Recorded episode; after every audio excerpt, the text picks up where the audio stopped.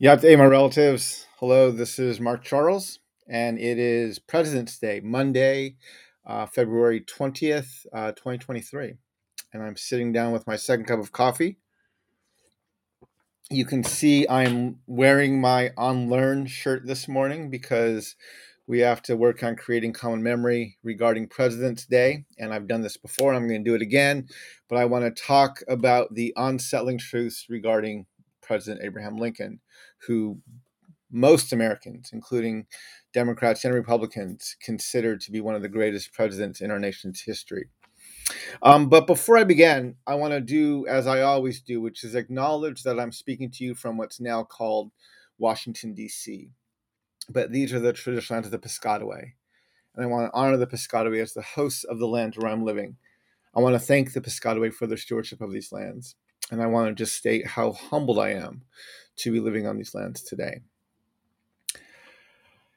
So there's a lot of videos, and I've put a lot of content out there regarding Abraham Lincoln. If you're kind of new to my channel or you haven't uh, heard me before, I'm going to go over some of the basics today. I'm not going to go in depth. I've done literally hour, hour and a half long lectures regarding Abraham Lincoln and some of his uh, white supremacist and uh, ethnic cleansing legacy that has been buried um, and and instead a mythology has been created about his actual history and what he actually did.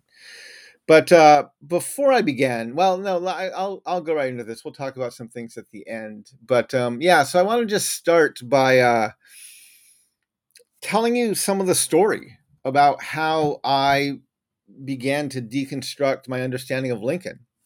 Right? If you've read the book I co-authored, Unsettling Truths, you will know that uh, chapters 9 and 10 are probably two of the hardest chapters to read in this book because in those chapters we wrestle with the with the fact that the victors write the history and then point out that because the United States of America has never lost a war that matters we actually have very little understanding of our actual history and that has been most clear in who we understand Abraham Lincoln to be.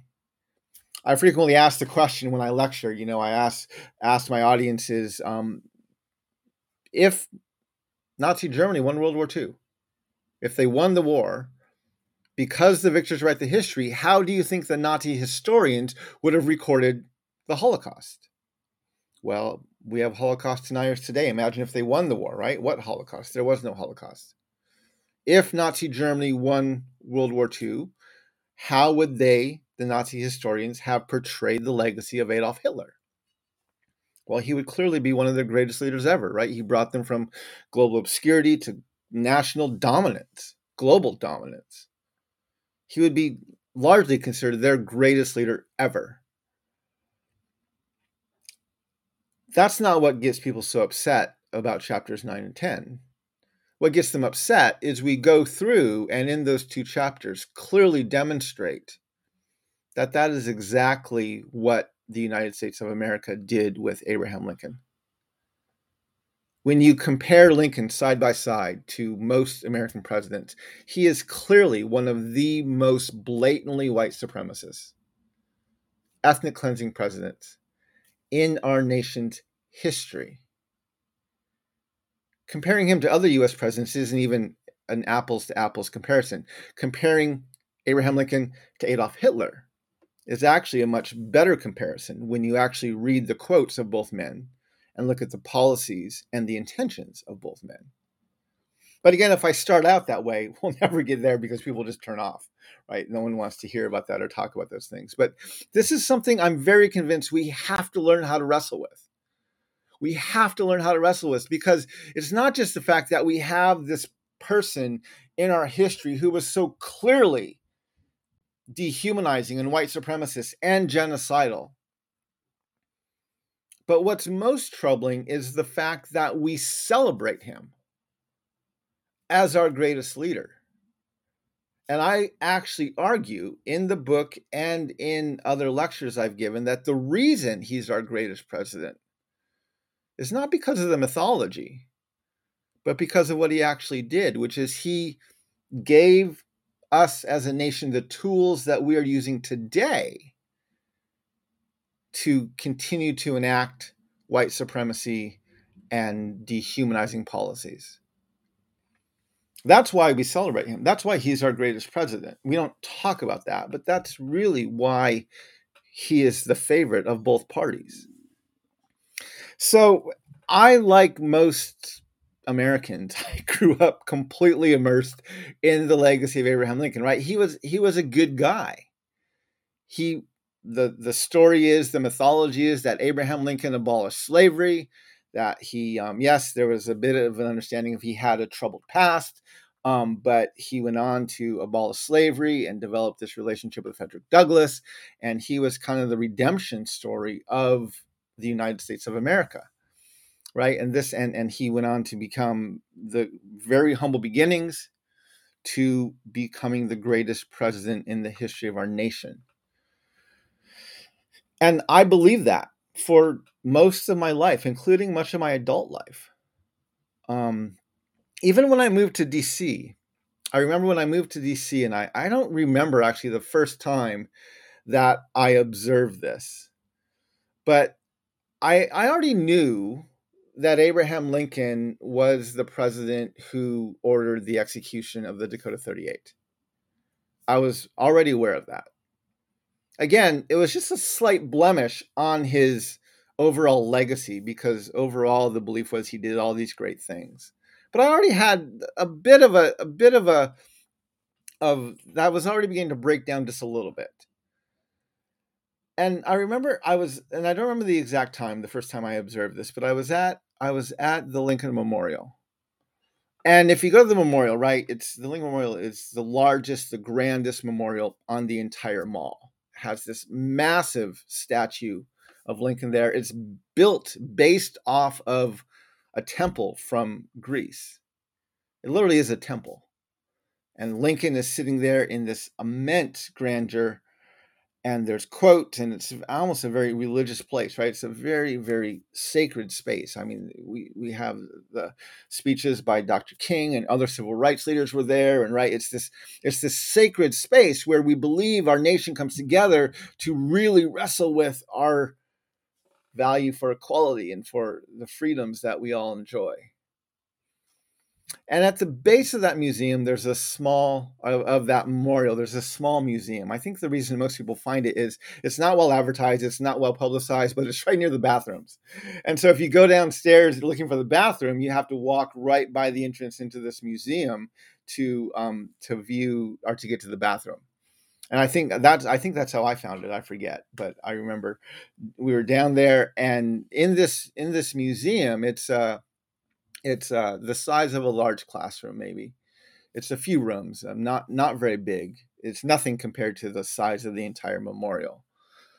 And on the wall, there are marble plaques hanging. They're like three feet tall, maybe four feet tall, two and a half feet wide, and etched in these stones are different quotes about the legacy of Abraham Lincoln. And on one of the walls, there's these five plaques right there that I have pictured, and they are about his thoughts on the Union. And in the middle of that wall, the center plaque says, I would save the Union. My paramount object in this struggle is to save the Union. It is not to save or destroy slavery, said Abraham Lincoln. If I could save the Union without freeing any slave, I would do it. If I could save by freeing all the slaves, I would do it. And if I could save it by freeing some and leaving others alone, I would also do that. Now, this plaque is not lamenting the fact that Abraham Lincoln did not believe Black Lives Mattered, which is what he clearly stated here. Right? This is a wall stating how high of regard he had for the Union. We're not the the, the museum isn't lamenting this quote. It's celebrating it. Look at how much Lincoln loved the Union. it boggled my mind that it was sitting there. Completely boggled my mind. And I remember for the first few years that I lived here in Washington, D.C., I would actually go down to the memorial on President's Day or on Lincoln's birthday, both in February. And I would stand up at the top of the memorial near the statue. And you stand there long enough, right? People eventually, someone's going to come up and say, Hey, can you take a picture of me in front of this memorial? It happens all the time. So I would stand there and wait for someone to ask me to take a picture. And then I would strike up a conversation with the people. And we would talk, they would talk about the greatness of Abraham Lincoln. I would say, Well, did you know Abraham Lincoln did not believe Black Lives Mattered? and they would look at me like I was crazy and they say, What? I said, Oh, yeah, there's a plaque right in the basement of this memorial in the museum that clearly states Abraham Lincoln did not believe Black Lives Mattered. And they would look at me like I was crazy. I said, I, am happy to show you. And I would walk with them down from the, the, the statue, down the steps, around the corner, into that museum, and I would show them this plaque. And they would be stunned. One day I was standing next to this plaque downstairs. This again, this was on President's Day, I believe. I was just standing there, observing it, watching people go by and looking at this, and no one was reacting, right? No one's reading it in shock or horror. And at one point, there was this African American family passing by and they, they're going you know people kind of go step by step around the museum and they read each of the plaques and then they kind of you know think about it and move on to the next one and this family came by and i saw them reading all the plaques and i saw them get to the plaque that we have pictured here regarding the uh the regarding the um union and the guy was reading the plaque and then he moved on to the next one. And I paused and I said, Sir, did you read that plaque? He said, Yeah.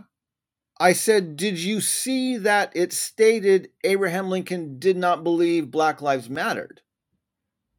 He looked at me like I was crazy. He looked back at the plaque. He read it. His eyes kind of bugged out. He grabbed his phone and he's like taking a picture.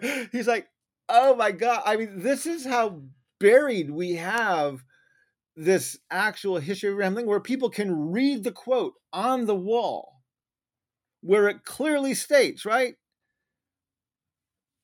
If I could save the union without freeing any slave, I would do it. If I could free, if I could save by freeing all the slaves, I would do it. If I could save by freeing some and leaving others alone, I would also do that. There was a quote literally stating Abraham Lincoln does not believe, did not believe Black Lives Mattered, and people read it and it doesn't even faze them. It doesn't even faze them. And so I would, I again, this stunned, and I wasn't too surprised because it took me a while to even get it to the point where I could acknowledge that, yeah, Abraham Lincoln did not believe this, that Black Lives Mattered, as he so clearly stated. And so I used it, and I used this in my lectures, in my speaking. This was before we wrote the book. I used this as evidence about how implicit the racial bias is within our country, right? Where even Abraham Lincoln this great man who fought and lost the war was assassinated because of his belief in ending abolishing slavery. Um, even Abraham Lincoln had an implicit racial bias. And so as as we were writing our book, and it literally took us four years to write this book. And one of the reasons it took four years is because of this story I'm telling you right now. So we had our section of the book kind of mapped out. We had kind of the way we were going to go through it. And we had a section where we were looking at implicit racial bias. And I wanted to wrap up that section. I've been actually working on it for a few months.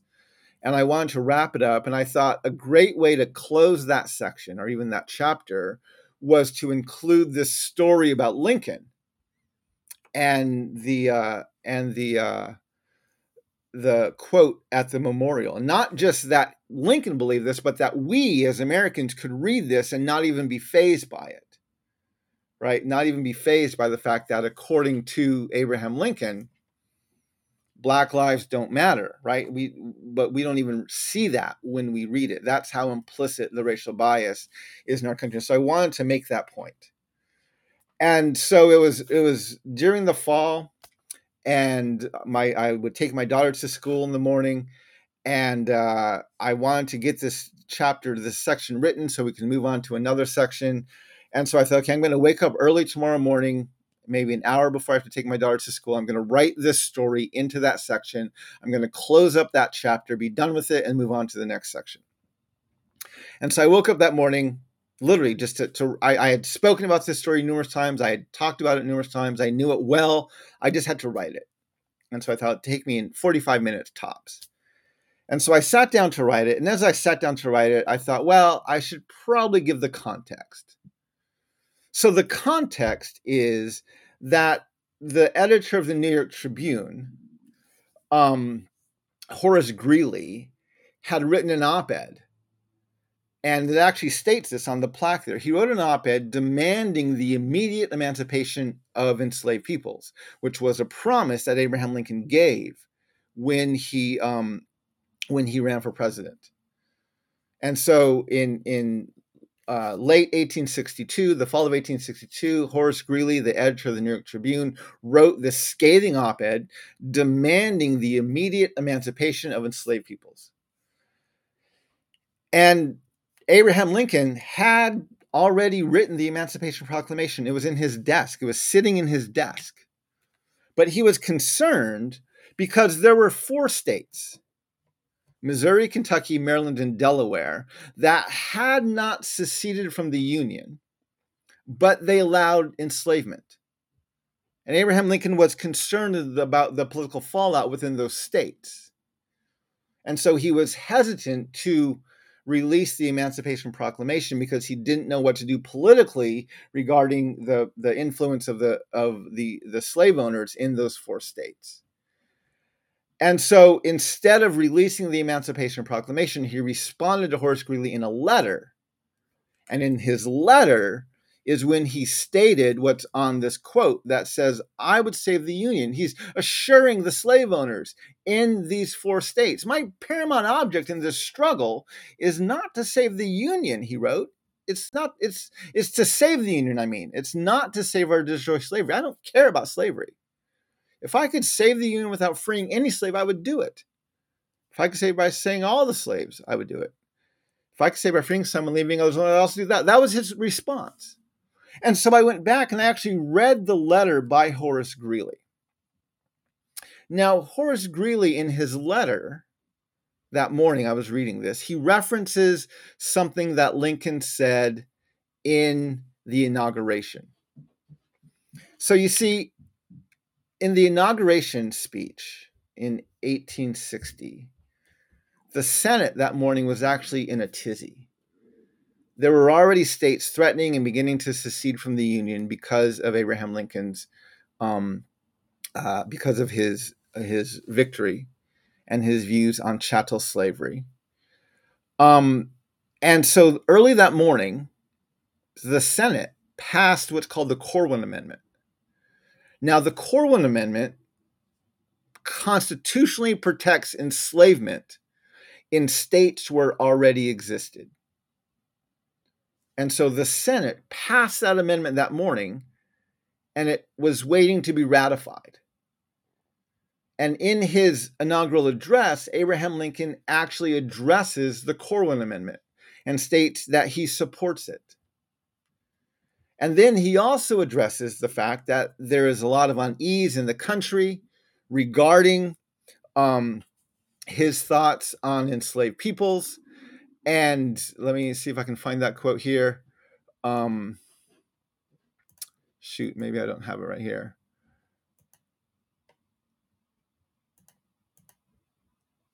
Okay. I don't have the quote right in front of me. But um, anyway, so Abraham Lincoln in his inaugural address, right, he addresses the fact that there is a lot of unease regarding his um, his presidency because of of what um, his views were on enslavement. And he actually wrote in our, I'll read this for you. I don't have a, a, a graphic for it, but I'll read it for you. He said, I understand our proposed amendment to the Constitution to the effect that the federal government shall never interfere with the domestic institutions of the states, including that of persons held to service, to avoid misconstruction of what I have said, holding such a provision to now by implied constitutional law, I have no objection to its being made express and irrevocable. So he's agreeing with the Corwin Amendment right there. Um, he also goes on to state that apprehension seems to exist among the peoples of the southern states that by the ascension of a Republican administration, their property and their peace and personal security are to be endangered. There has never been any reasonable cause for such apprehension. Indeed, the most ample evidence to the contrary has all the while existed and been open to their inspection. It is found in nearly all of the public speeches of him who now addresses you. I do but quote for, from one of the speeches when I declare that, and then it says, I have no purpose. This is the quote. Now, so Abraham Lincoln agrees with the Corwin Amendment, and then he says, So there's apprehension about my views on enslavement but you don't have to be worried about this because I've made it very clear how I feel about black people. And so right one and and so then he he starts quoting the Lincoln Douglas debates. Now, like most Americans, I knew the Lincoln Douglas debates were bad, right? I knew Lincoln said some things that were very dehumanizing in them. I knew I knew enough about the Lincoln Douglas debates that I shouldn't read them right? Which is what most Americans know about them, right? Uh, that yeah, you shouldn't read those. They're they're not good. But now I have a quote from Lincoln in his inaugural address where he's trying to assure owners of enslaved peoples at his inauguration that they don't have to worry about his thoughts on black lives because of something he said in the Lincoln Douglas debates. And so I thought, crap, right? This is my 45 minutes before I take my daughter to school to write the story into the thing, and I'm getting drugged down this rabbit hole. But now I have to go and read the Lincoln Douglas debates. So I Googled the quote. I have no purpose was the beginning of the quote. I Googled that. I found it on the National Park Service website. They have all the Lincoln Douglas debate manuscripts, transcripts right there. And I started reading the quote that he started giving. And he says, I will say then that I am not, nor ever have been in favor of bringing about in any way the social and political equality of the white and black races. That I am not, nor have been in favor of making voters or jurors of Negroes, nor qualifying them to hold office, nor to intermarry with white people. I will say, in addition to this, that there is a physical difference between the white and black races, which I believe will forever forbid the two races living together in terms of social and political equality. And insomuch as they cannot so live while they do remain together, there must be the position of superior and inferior. And I, as much as any other man, am in favor of having the superior position assigned to the white race.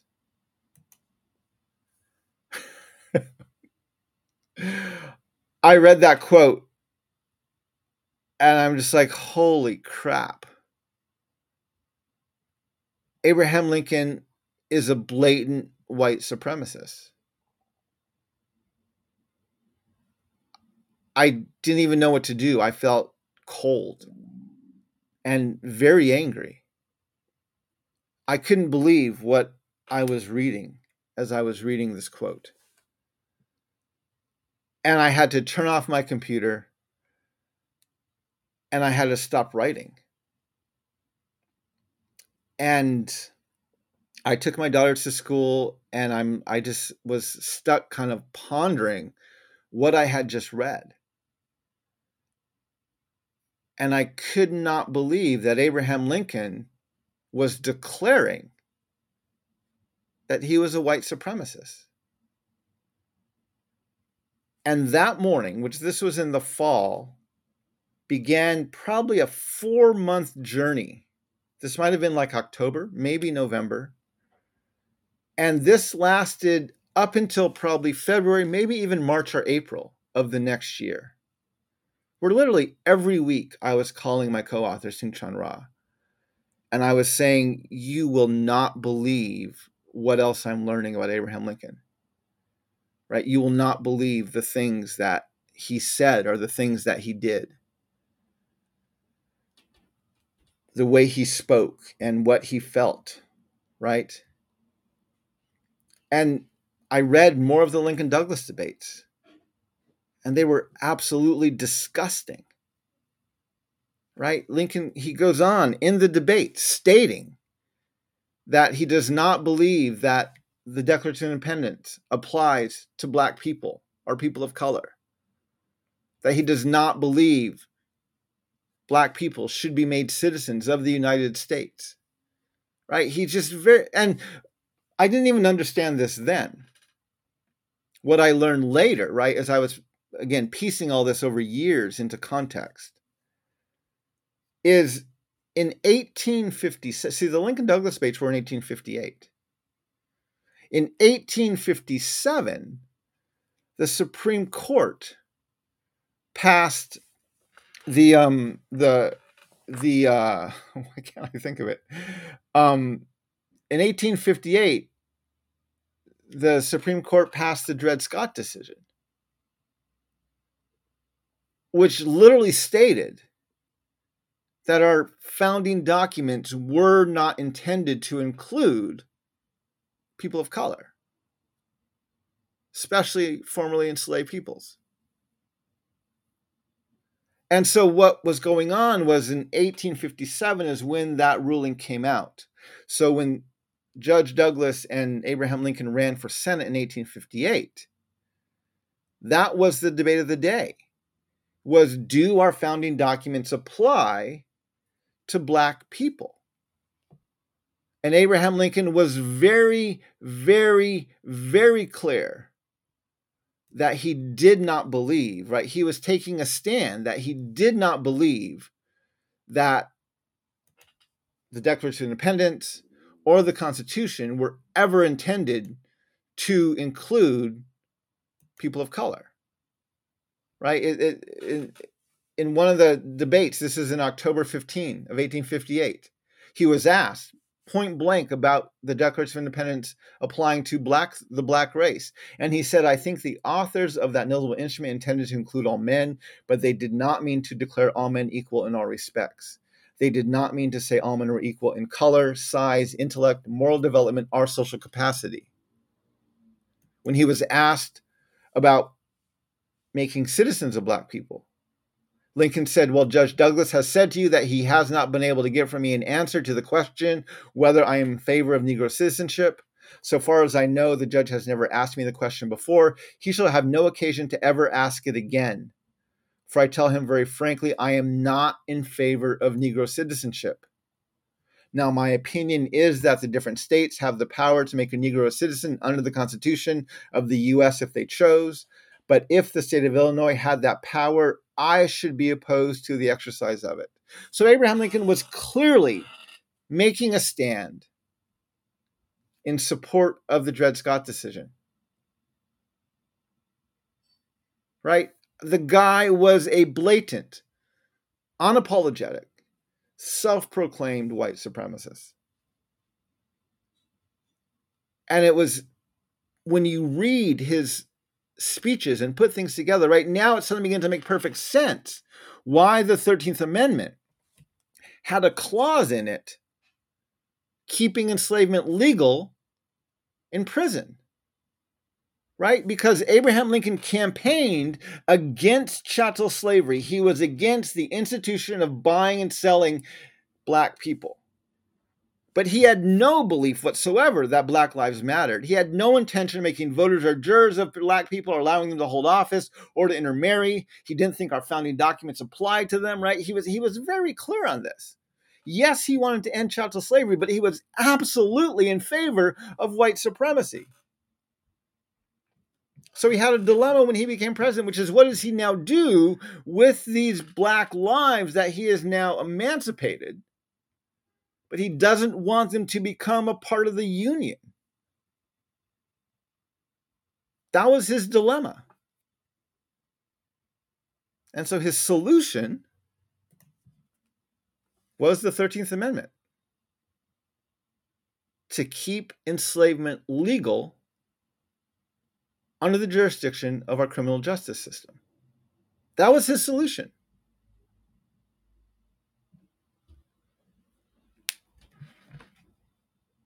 The guy was vile. Because we're using this amendment today, right? To remove the civil rights of people of color, right? We, the, the, our law enforcement is one of the areas where this sort of mentality is rampant. And that was by Lincoln's design.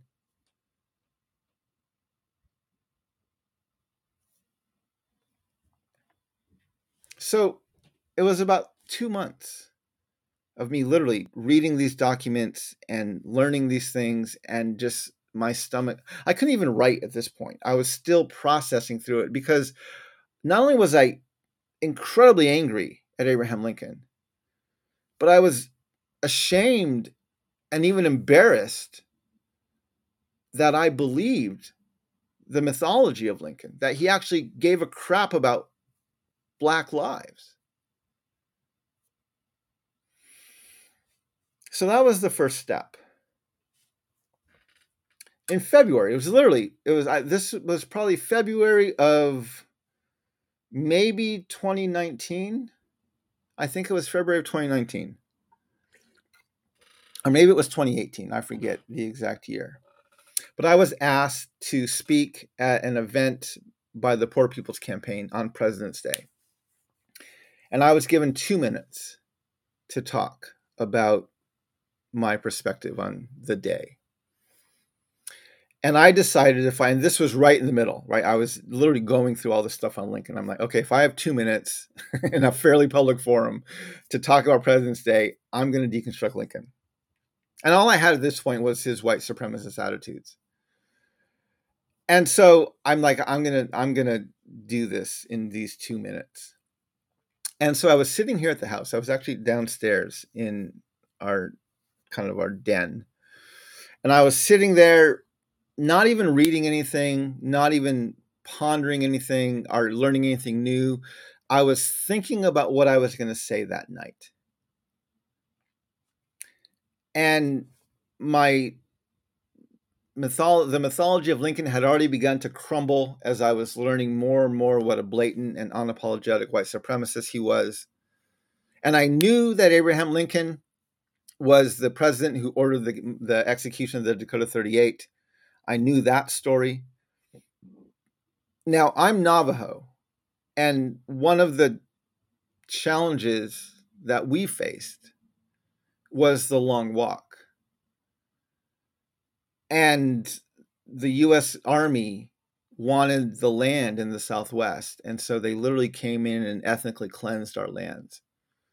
Kit Carson, one of the army captains came through and he he burned our our our crops he destroyed our homes he killed our livestock he hunted us and chased us throughout Dinétah, our traditional lands between our sacred mountains rounded up nearly 10,000 of us and marched us down to Bosque Redondo right he did these horrible and horrific things to him to us and all of my life, I have blamed um, the long walk on Kit Carson. When I think of who was it that did these horrible things to our people, I always, always, always blamed Kit Carson. And I was sitting there that morning and I was just pondering what I was going to say that night. Not even necessarily thinking about the long walk, but thinking about Lincoln and what I was going to say. And the dates just began to fall in line and i'm like okay the long walk began in 1863 1864 is when they started moving us down to bosque redondo. And i'm like holy crap that's right in the middle of abraham lincoln's presidency and again it never occurred to me that Abraham Lincoln was the president responsible for the ethnic cleansing and genocide of my people. And that morning, sitting there preparing for this talk later that day, it just hit me like a ton of bricks. And I'm like, holy crap. And I just kind of sat there stunned. And then, right, so now we have the Dakota 38, which was in 1863, 1862 and 1863, the removal. We have the Long Walk in 1863 and 1864. And we have Sand Creek, also in 1864. And I'm like, oh my gosh, this is all Lincoln's legacy. This is what he did. And so I began to like process through this. I even started to Google like Abraham Lincoln and genocide, and there's not much written, right? I, I, found a few theses written by some graduate students, but I couldn't find much credible that really highlighted the ethnic cleansing, genocidal policies of Abraham Lincoln. And I was trying to piece these things together. What was Abraham Lincoln doing? What was he thinking?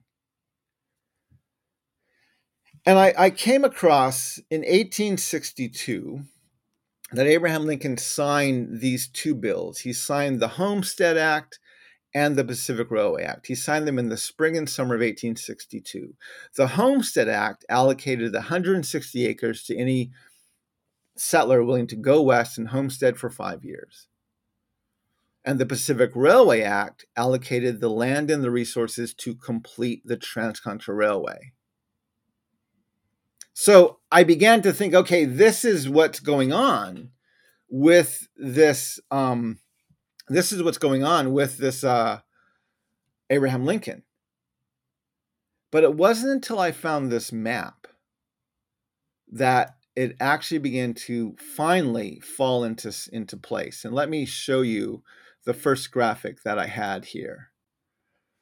And so I found this map.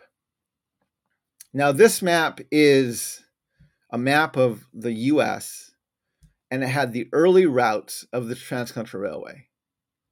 The primary route, the central route, had reached Omaha, Nebraska, and it had to go through Nebraska, northern Colorado, Wyoming, Utah, near Idaho, Nevada, and then would come out near San Francisco.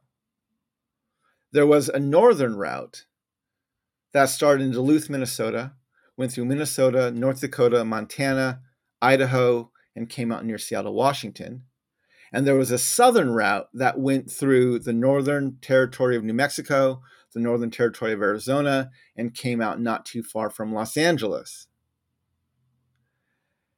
And as I began to take some of these early um, massacres and I began to put them on this map, I was astounded by what I saw and let me show you this map real quick. Hold on. It's, it was mind boggling when I began to see this. But, um,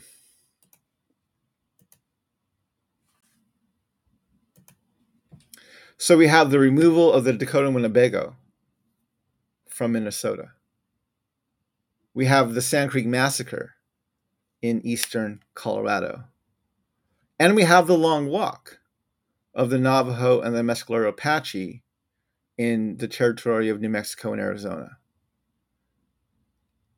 And then I found out later that there was actually another massacre. It actually was the first massacre. In order, these went chronologically from the Winnebago, uh, the, the Dakota 38 in Minnesota, to the Long Walk in New Mexico, and then Sand Creek Massacre in November of 1864. But I found about this massacre later, which was the Bear River Massacre, which happened in northern Utah and southern Idaho.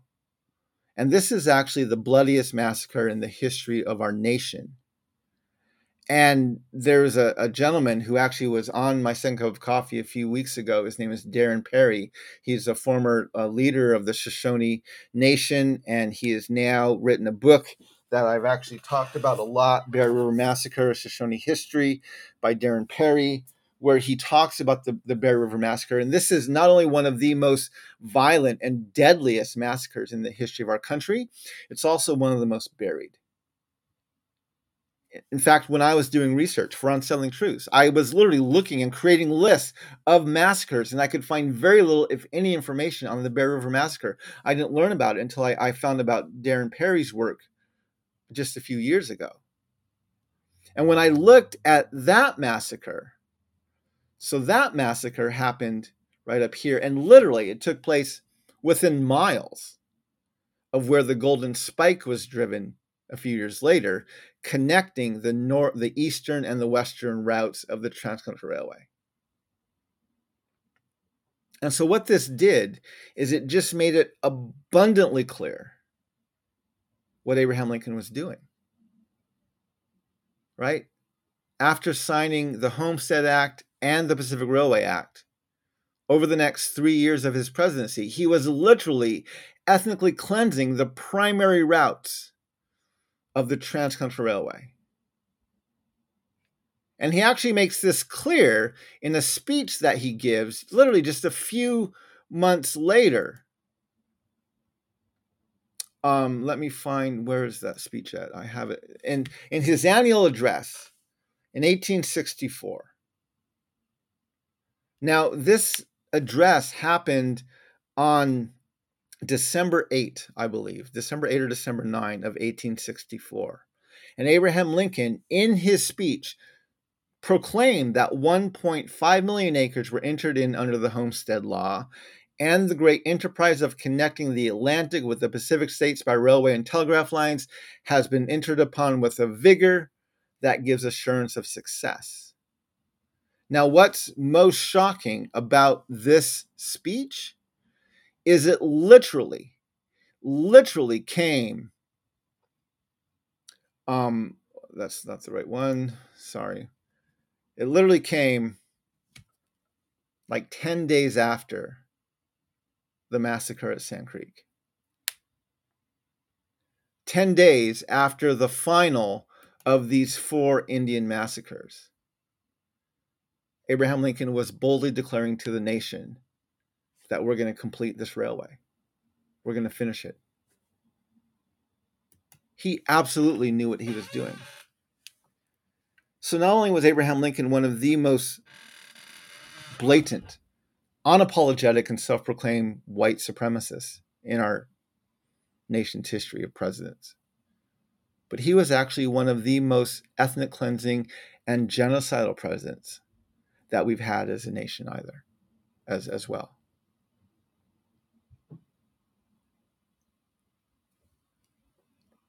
And so, and I, I'm just giving you some high level details here. I'm not even going in depth into all of his speeches and all the things that he was doing, but it is grotesque. Abraham Lincoln was a vile, vile man. And comparison between him and Adolf Hitler are not far fetched. One of the primary differences, I believe, is technology. Hitler had better technology, so he could do his ethnic cleansing and genocide better than Abraham Lincoln could. But their beliefs and their goals, almost the exact same.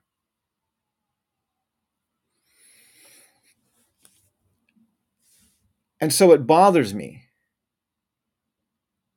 that not only do most Americans not know this history, but it bothers me that we celebrate the man who did these horrible, horrible, horrible things. Right? We, we call out Confederate generals. We even call out Andrew Jackson. But everybody loves Lincoln. The Republicans love to claim that they are the party of Lincoln. President Obama, our nation's first black president, was sworn in with his hand on the Lincoln Bible.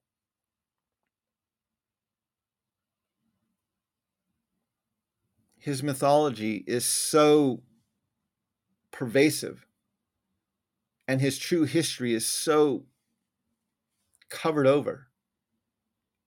It disgusts me it, it literally disgusts me what we celebrate as a nation because when we celebrate Lincoln, we are technically, not even technically, we are literally celebrating genocide. Right? If you go to the, the, the Lincoln Memorial, you will find this quote hanging on the wall. You will find the memorial is declaring that, according to Lincoln, Black lives don't matter. We are not lamenting this quote, we are celebrating it.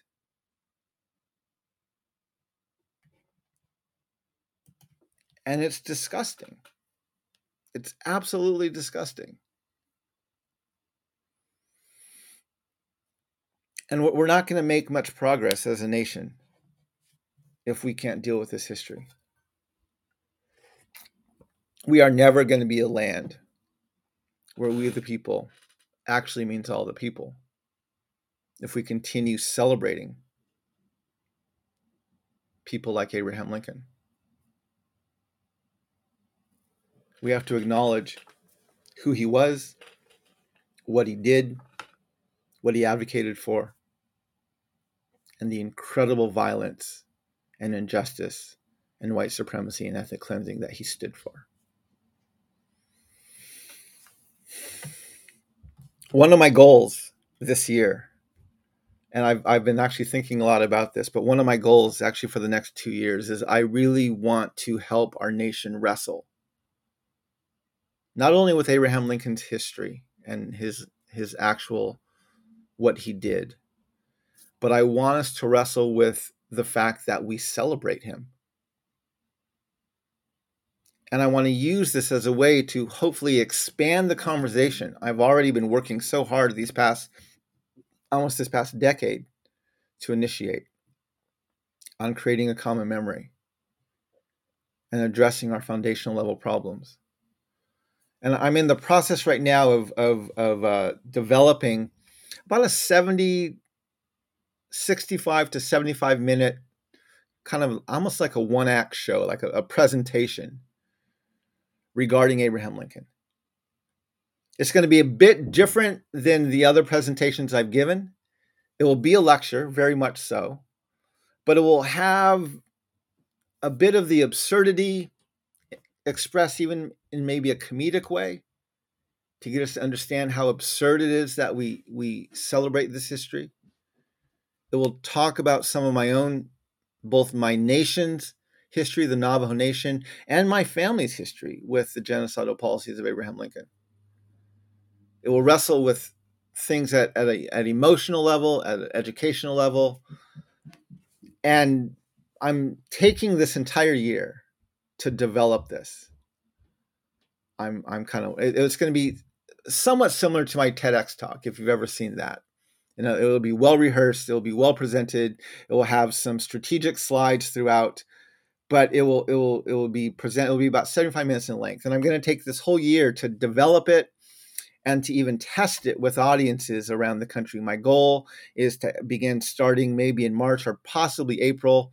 Um, to begin to test it in different cities around the country to kind of some closed audiences and to really refine the message and then in uh, in 2024 to begin to take that presentation both public and national.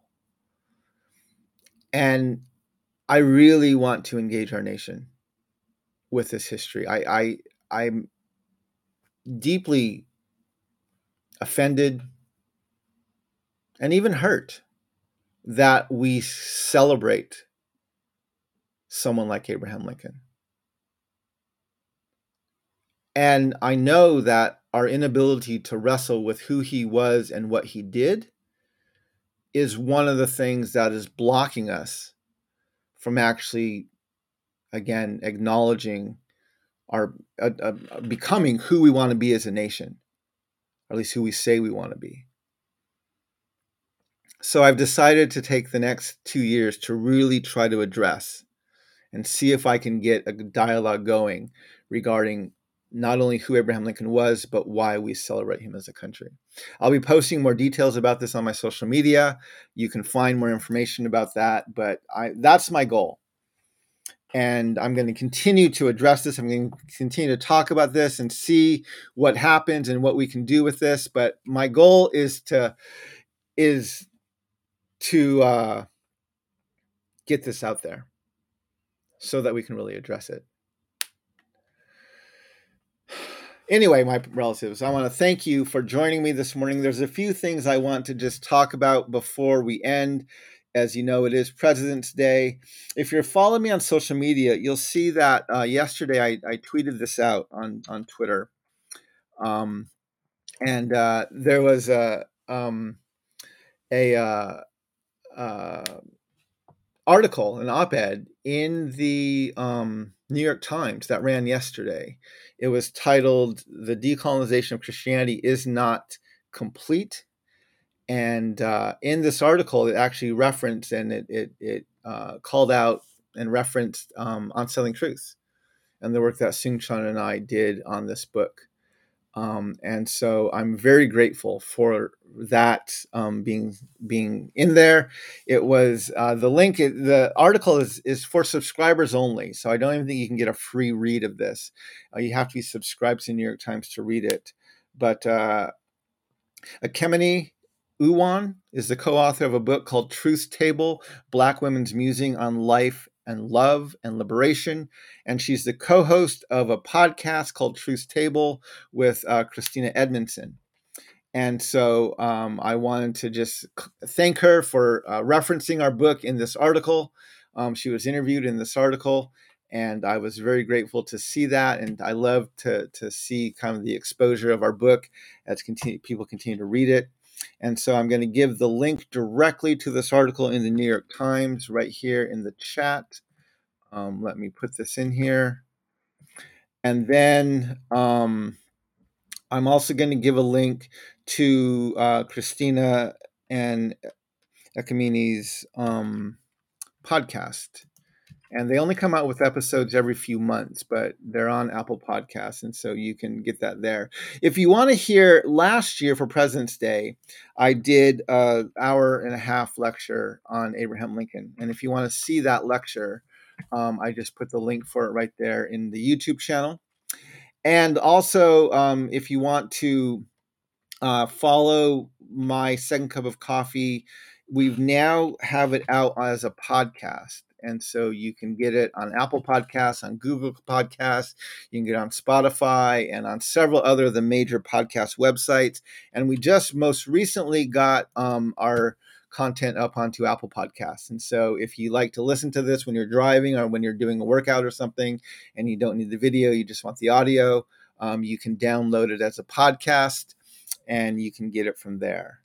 I also wanted to let people know that um, I am speaking later this month in uh, uh, our I'm sorry in April at Freedom Rising, uh, which is uh, a conference in New York City, and um, they're doing a registration drive today. And so they actually have, and I'm going to try this. This is a new feature of uh, my um, my uh, streaming site, but they are doing a uh, sale today of their conference. And so if you want to get a discounted rate, it's normally 199 to attend the conference. Um, it's now, if you register today, it's 119. But here's the QR code if you want to get that site and register for it today. Um, it's the Freedom Rising Conference. It is April 28th through 30th, and uh, it's in New York City. Myself and many, many, many other people are going to be speaking at this conference. And so I really um, uh, hope you can attend it if you would like to.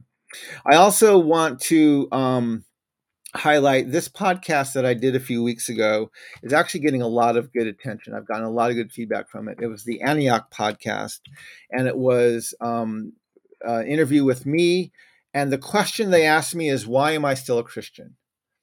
Which I really, I really actually liked um, that episode. It went really well, and so I, uh, I'm sharing that Antioch podcast there. But I wanted to use it to actually highlight something because two weeks ago, when I was in um, in uh, Grand Rapids at the worship symposium, and at that, uh, when I was in Grand Rapids at the worship symposium, um,